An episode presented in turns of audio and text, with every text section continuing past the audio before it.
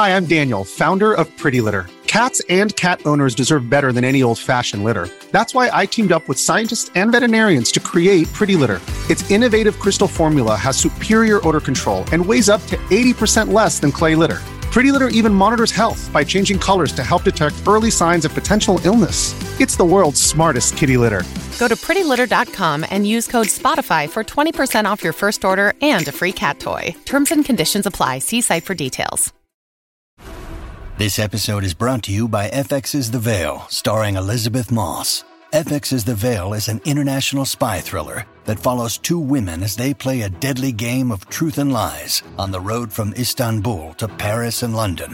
One woman has a secret, and the other has a mission to reveal it before thousands of lives are lost. F X's The Veil, now streaming, only on Hulu. Ridley Scott's Prometheus, A V X fatigue, and Predator celebrates twenty-five years. This is your Geekscape. Yeah. All right. How's that for some attitude? Wah, wah, wah. Geekscape. Geekscape, motherfuckers. Hey, what's up? I'm sitting here on the couch with my dogs. I love uh, being here with my dogs. I, I, I spend about ninety-five percent of my time on this uh, planet these days with my two dogs, Rufus and Texas, my two Boston Terriers right here. Um, it's a great life. I love it. Um, I'm super happy, but I'm also super fatigued. Uh, I've been filming. Uh, we've been filming, and we're and it's kind of weird. Uh, this project we're editing as we're filming. Um, I, I, I will tell you guys more about it soon. It's an exciting project, and I'm just happy. Whenever I'm filming, it's I'm happy. You know, I, I just like communicating with people. I think it's the best job for somebody who loves telling stories and loves communicating. Filmmaking. There's comics, you know. I put out that comic last year, but man, that was a, that was busting my ass. Uh, it's just that was I don't know. I mean, I, I never saw anybody that I was working with. I had an artist, he was somewhere. I had some uh, title people, they were somewhere. A publisher that was somewhere. No one was here, and I couldn't see them face to face. I couldn't communicate ideas and get excited with them face to face, and uh, or or hold people accountable, like story wise, face to face, creatively, face to face, justify myself face to face. So it felt like a detached process. And then again, it's comics. So you know, if you love storytelling and you love communicating with an audience, you bust your ass in comics and you end up selling a thousand. You know, whereas you know you make a film and you end up getting a thousand people in the first screening at a at a good film festival. So I'm happy to be filmmaking right now. Uh, at the same time, it's taking up a ton of time. You know, filmed this weekend, and then we delivered footage. So we're, as we're filming, we're delivering footage, and um, and I'm back at it at seven a.m. tomorrow. But I, but the other thing about the way I'm wired is, I love story. I love telling you. I tell, I love broadcasting. I love talking to you guys. Uh, fifteen years in running. um, I've I've been on the planet thirty-three. So. I've been talking to to people through a microphone for almost half that time, and I don't know, maybe I had more to say before, but it just feels great. I'm really in a good place. I have I do not have any complaints. I wish I was better looking, but you know what? I'm married, so what's that going to get me? Um, you know, I'm in a good marriage. I think my marriage will stay good as long as I continue to inception her every night uh, with with really bad dreams. So when she wakes up, being with me just seems like an amazing thing. Um, that is the key to a happy marriage two years in, I can tell you. Inception your partner every night. That they love you. um, okay, let's get to it. Um, Prometheus came out. Went and saw it. I loved it. There is a longer podcast I'm doing later this week. Look for it about Wednesday, Thursday, where Ian Kerner and I go toe to toe about this movie because there's so much to talk about th- about this film because it's not really a successful movie. You guys who groaned when I said I loved it, I absolutely see why you guys hated it. This is a movie that works very well on a Friday the thirteenth level, which is pretty painful when you expected more from Ridley Scott. But again, I said it a couple podcasts ago. The body of work for Ridley Scott over the last fifteen years has been Gladiator, the director's cut of Kingdom of Heaven, and then some well-made but very uninteresting films. Now we get Prometheus, one that we're interested in, and it's Ridley Scott, who's an awesome director, but man, this movie does a lot. This movie tries to do a ton. On the macro level, it makes you think about quite a few things. There's a few, there aren't a whole lot of plot holes. Of course, we're talking about creation. We're talking about our place in the universe. And on a macro level, that stuff works.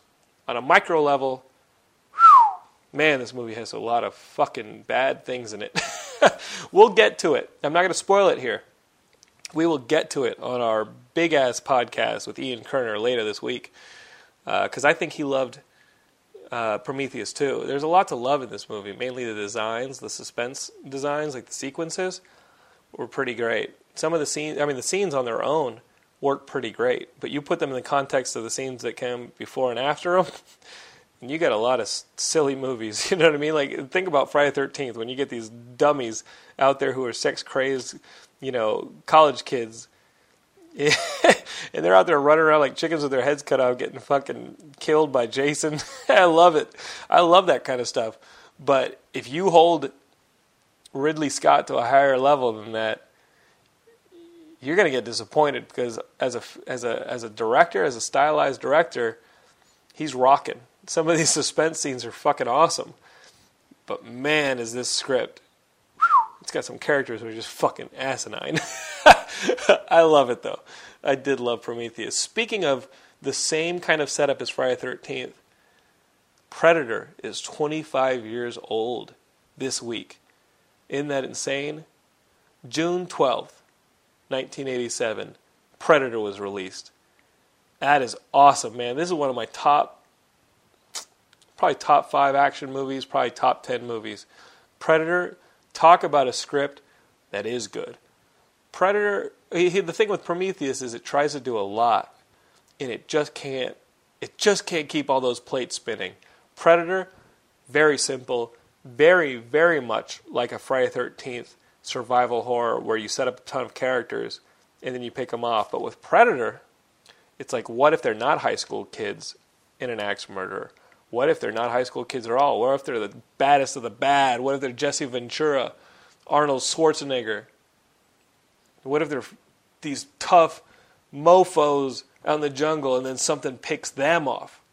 Now we're talking about a mofo that that is mofoing mofoers, mofoer. I have a phrase. I have a, I have a tough guy phrase that I yell out as a joke. If you see me at Comic-Con or WonderCon, I go, fuck yeah, Geekscape. We're motherfuckers who fuck motherfuckers, motherfucker. You gotta be a tough motherfucker to fuck motherfuckers. Because motherfuckers think they're pretty tough. You got that? Say that three times fast, motherfucker.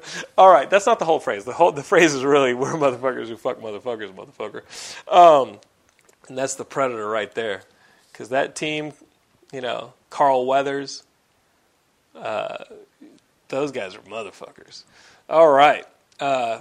Happy birthday, Predator. Thank you for being so damn awesome. And like Prometheus, they kind of exist in the same world, don't they? Got some alien stuff in Prometheus. You got alien Predator. Happy birthday, Predator. Talking about fucking up some motherfuckers. I played my first uh, real... What kind of game is this? I guess you would say this is a mech game, a mech piloting game called Hawken. I went to the Hawken Machinima party at E three. I didn't tell you guys about this. I, you know, the parties at E three were, were pretty good. I went to one where Girl Talk played, and I hung out with Walton, and we, we watched Girl Talk. That was pretty fun. It was cool. They got the party started. They had a tower of cupcakes. I don't even know the company that threw it. That's how forgettable, like, I think some of the iOS companies are. If you're not Angry Birds, man, good fucking luck. But uh, then I went to the Machinima Hawken party, and I played this mech game Um, called Hawken, and I think Hawken's fun. Like I, I don't, I'm not into mech simulators, and and and I'm, I don't have the kind of P C that would be a, a P C game that has all the bells and whistles allow you to game, play a game like this. But it's a free to play game. I found out, and this game was awesome. Um, I felt like I was in Robot Jocks, and you have a team of mechs. It's kind of, you know, what we played was kind of what we played was uh, was Deathmatch, and I thought this was a lot of fun. Uh, I was playing with some of the developers and just some people, party goers, and and I, you know, we're communicating with like the headset. Hawken has its own control pad that it comes with, and it looks like eighties style plastic controller, but it's all laid out like like you're in the command of like you're like in the, you're piloting a mech, so it's kind of big. It's a whole huge setup, but it's plastic and eighties looking, and it looks awesome. And so we were playing. I wasn't very good at it, but man, did I love yelling at my teammates in the mic to try and get them laughing as they were kicking ass. We won one, lost one. It was a pretty fun party. Uh, so definitely, you guys who are big P C gamers, especially if you're into like mech simulators and stuff like that, Hawken. It's free to play. I can't believe it. I mean, I, I was thinking you'd pay to play this game, but guess not. It's free to play. It looked intense though. Like techni- uh, the technical specs on this thing, like you you might need a bells and whistles computer. I loved it. Um, let's see. Uh, there's some really good stuff on the site right now, guys. I would go check it out. It seems like our writers are at the top of their form.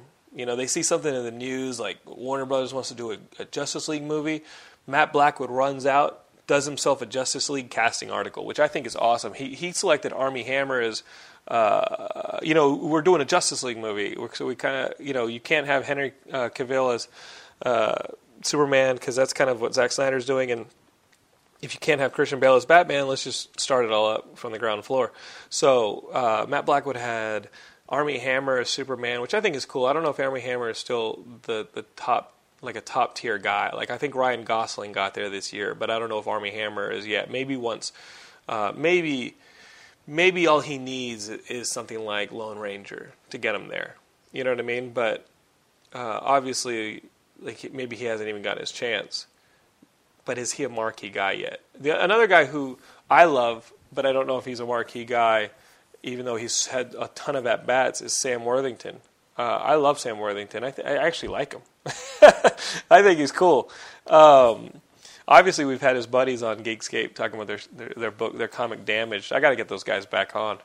But uh, he had Sam Worthington as Batman, which I think was an inspired choice. And I can already hear you guys crying out, "Motherfucker, you got to have an American as Batman." But wait, no, no, I guess not. Christian Bale. Um, so uh, I thought that was, you know, because I guess Sam Worthington could be like, gro- like kind of a brooding badass. Um, but he had some cool choices in there. I liked, um, you just got to read it. Go to Geekscape, check out Geekscape Cast the Justice League. Just search for that. Um, but there's tons of content just coming out. I mean, Scott and Sean are just killing it. And then our other writers are still there. They're still putting up articles. Um, Molly Mahan, uh, Molly put up this amazing Predator twenty-five year article that I thought was great. Um, so go read that one too. But be set, be checking Geekscape because there's some really great stuff on there, and of course, give us feedback.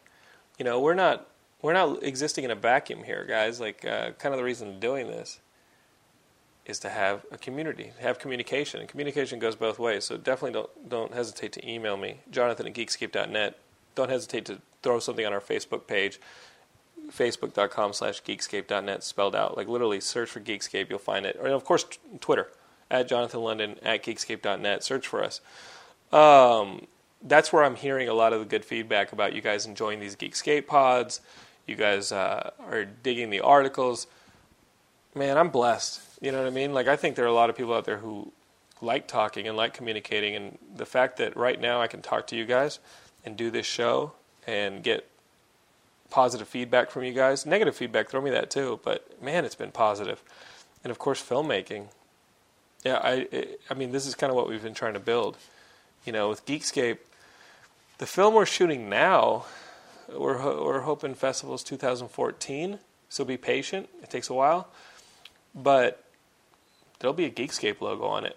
That was the goal. Like, the goal was to build a site first, a community first, I guess a podcast first, and then a site first, and then have it develop into a brand that we could use to put things up. And my goal has always been filmmaking. Um, so I think that's pretty cool. Uh, the film will have the Geekscape brand on it when it hits festivals. And then we're working on another one, which, I don't know, maybe it'll hit the same time. And I, like, Laura just won't see, like, Laura hasn't seen me very much in the last two weeks. So maybe it'll just be like, sorry, sweetie, this is what you signed up for, you know? I don't know if I said this earlier on the show, but I mean, she she met me at a film festival, one of my screenings, and there's that first period when you're, it's like really cool to be dating a filmmaker. I guess it goes the same as like creative, you know, a musician or any creative, but it's, there's this period that's really cool to be dating a filmmaker. And then there's this period where it's really not cool to be dating a filmmaker. And that's a longer period because that motherfucker's broke. And that motherfucker's spinning his wheels. And he's sitting at your dining table like while you go off to work. And when you come back from work, he's still there. And you guys know from having a roommate, man, if you're the roommate in the room, you know when they walk in that door from work, whatever you're doing right then and there, that's what they think you've been doing all day. So if you're playing video games when they walk in the room, you are fucked. If you're reading comics, you're fucked. If you're not working your ass to the bone, they think you're an asshole, right? So um, that's what that's how it was for a while. That's how it was. So in Geekscape, kind of, kind of was was like my thing to do. Like even if my career wasn't working. You know, and granted, we shot Singledom for Fox, we shot When Ninjas Attack for Fox, and I was working then, even though those projects weren't Geekscape's projects. Um, you know, I was working. You know, you shoot a commercial, you're working. You shoot a music video, you're com- you're working. But I don't know, man. It's time to bring all these chickens home to roost. You know, I had a conversation with George when we were in South by Southwest or something like a year or two ago, and I said, no, no, no, no. From here on out, unless it's a pay gig, like a commercial or something, uh-uh. From here on out, it's Geekscape. It's Geekscape, which you guys are a part of, man. Your support meant a lot to me when nobody called, and it means a lot to me now when the phone calls are starting to come. And you know what? Good. I'm going to reward it with more content. We've got the Geekscape coming up later this week with Ian and I talking Prometheus, and I've got a Geekscape interview with this guy, Mark Zickery, who worked on like Deep Space Nine, Star Trek.